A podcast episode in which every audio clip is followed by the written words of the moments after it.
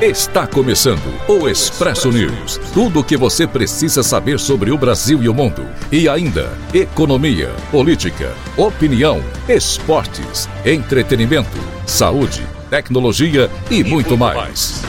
Um oferecimento soutestador.com.br, o maior portal de benefícios da internet brasileira. São milhares de ofertas, cupons de descontos, promoções, oportunidades e produtos para testar. A Organização Mundial da Saúde aprovou nesta terça-feira o uso emergencial da Coronavac, vacina contra a Covid-19 desenvolvida pela farmacêutica chinesa Sinovac, produzida no Brasil pelo Instituto Butantan. Durante o anúncio, o diretor-geral da OMS, Tedros Adhanom, destacou que a Coronavac foi incluída na lista de vacinas para uso emergencial no contexto da pandemia por atender aos padrões internacionais de segurança, eficácia e fabricação. Além disso, Adhanom ressaltou que o imunizante possui requisitos simples de armazenamento, o que o torna adequado para locais com poucos recursos recursos. A aprovação permite que a Coronavac seja incluída no consórcio internacional COVAX Facility, que organiza a produção e distribuição de vacinas para os países que fazem parte da articulação, como é o caso do Brasil. O objetivo da aliança é garantir acesso mais igualitário às vacinas ao redor do mundo. A Coronavac é a sexta vacina aprovada pela OMS para uso emergencial e uma das três que estão sendo usadas no Brasil. As outras são da AstraZeneca e da Pfizer. De acordo com o Instituto Butantan, mais de 47 milhões de doses da Coronavac já foram encaminhadas ao Programa Nacional de Imunização do Ministério da Saúde. O grupo de especialistas em imunização da OMS recomenda a Coronavac para uso em adultos de 18 anos ou mais, com duas doses, em um intervalo de duas a quatro semanas. A Organização Mundial da Saúde informou que a vacina preveniu a doença sintomática em 51% dos vacinados e os casos graves e hospitalização por Covid-19 em 100% da população estudada.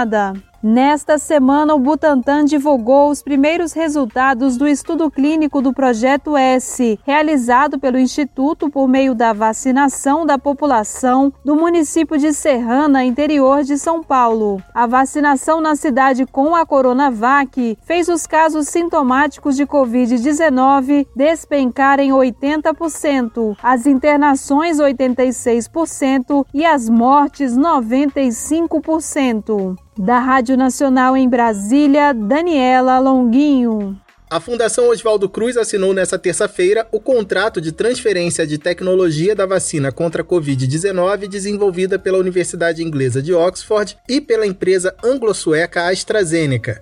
A cerimônia ocorreu na sede do Ministério da Saúde em Brasília o ministro da Saúde, Marcelo Queiroga, afirmou que o contrato é um passo importante para que o Brasil seja autossuficiente na produção da vacina. O contrato de transferência tecnológica que hoje celebramos permitirá avançarmos em relação à autossuficiência e à soberania produtiva dessa vacina.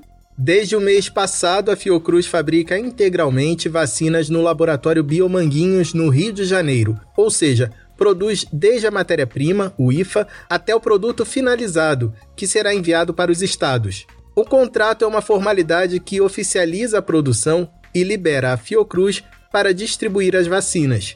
Os primeiros lotes já estão prontos e passam por testes de qualidade.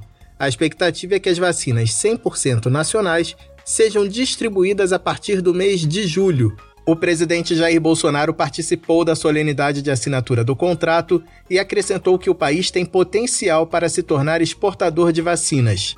Isso é um grande passo que o Brasil dá. Se não me engano, é o quinto ou sexto país do mundo que passa a produzir o IFA e brevemente né, nós podemos até estar exportando essa vacina.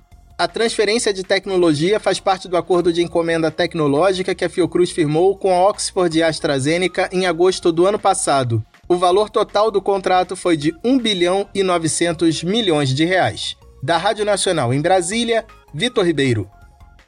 O Brasil registrou 2.408 mortes provocadas pela Covid-19 nesta terça-feira, de acordo com o levantamento do painel CONAS, Conselho Nacional de Secretários de Saúde.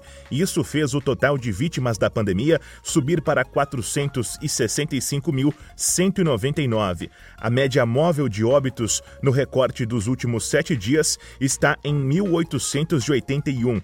O levantamento do CONAS também mostra o registro de mais 78.900 casos confirmados de infecção pelo novo coronavírus. O acumulado de toda a pandemia no país está em 16 milhões e 600 mil. Já a média móvel de diagnósticos diários é de 61.400 na última semana.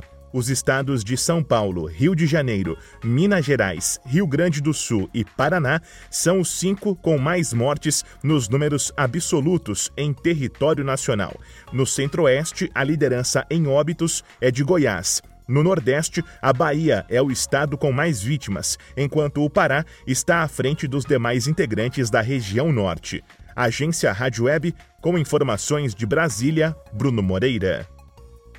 A mineradora Vale divulgou nesta terça-feira a prorrogação por mais três meses do pagamento emergencial para os atingidos pelo rompimento da barragem do córrego do Feijão em Brumadinho, Minas Gerais. A empresa informou que o pagamento vai continuar sendo feito até agosto e que não será mais renovado.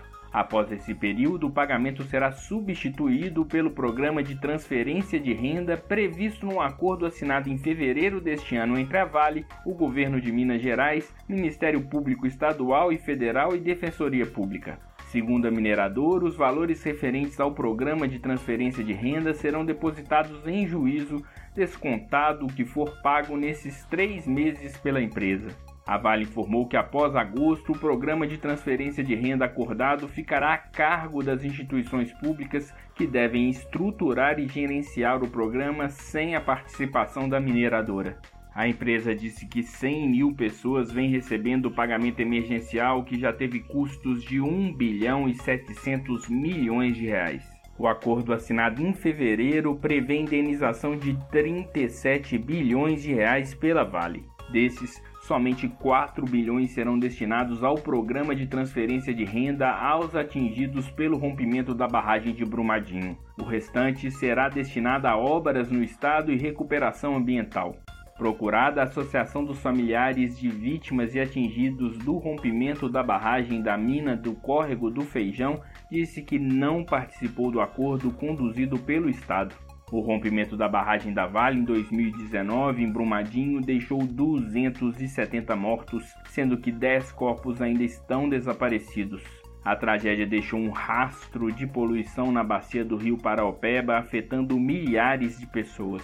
Da Rádio Nacional em Brasília, Gésio Passos. O governo federal deve desbloquear nos próximos dias cerca de 900 milhões de reais para o Ministério da Educação isso foi o que informou o ministro da Economia, Paulo Guedes, nesta terça-feira, na Comissão de Educação na Câmara dos Deputados. O encontro foi para discutir o orçamento para a educação e as dificuldades orçamentárias das universidades e institutos federais, além de prometer liberar uma parte do recurso bloqueado para a educação. Guedes informou ainda que foi autorizada a criação de mais de 1.500 vagas para seis novas universidades a perspectiva de atendimento das demandas de educação. A primeira, que é a autorização do PL7 para a criação das vagas nas novas universidades, isso aí já foi atendido. O segundo grande pleito que tinha era justamente esse bloqueio, pelo menos um bilhão, até um bilhão, entre 800, 900, um bilhão, é para o MEC. Os parlamentares que solicitaram a audiência lamentaram a redução dos valores totais destinados à educação nos últimos anos Segundo a presidente da comissão, a deputada federal professora Dorinha, do Democratas de Tocantins, não tem como cumprir o Plano Nacional de Educação com o atual orçamento.